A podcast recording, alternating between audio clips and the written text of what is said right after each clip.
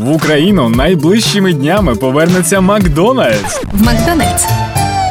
Зараз про це ведуться перемовини. Тож ми точно не знаємо. А от що ми точно знаємо, так це те, що в Росію він вже не повернеться ніколи. А все, що вони можуть про нього пам'ятати, так це вкусна і точка. Вірніше, було вкусно і точка. Якщо Мак повернеться, то в нас буде ще один інструмент для тролінга русні в Тіктоку. А враховуючи майстерність наших воїнів, то коробочки з-під бігмаку можна використовувати у боротьбі з ворогом. Просто зранку розкидаєш заміновані коробочки в тил супротивника та чекаєш. Оскільки скрєпни сидять на пляжці у прямому і у переносному сенсі, то їх обов'язково зранку потягне на бігмак. І тут буде бігбум. Україна починає відновлюватися та оживати там, де це можливо, тому що ми не нація терпіл, як росіяни. Ми не заміняємо обіцянки про краще майбутнє на краще майбутнє.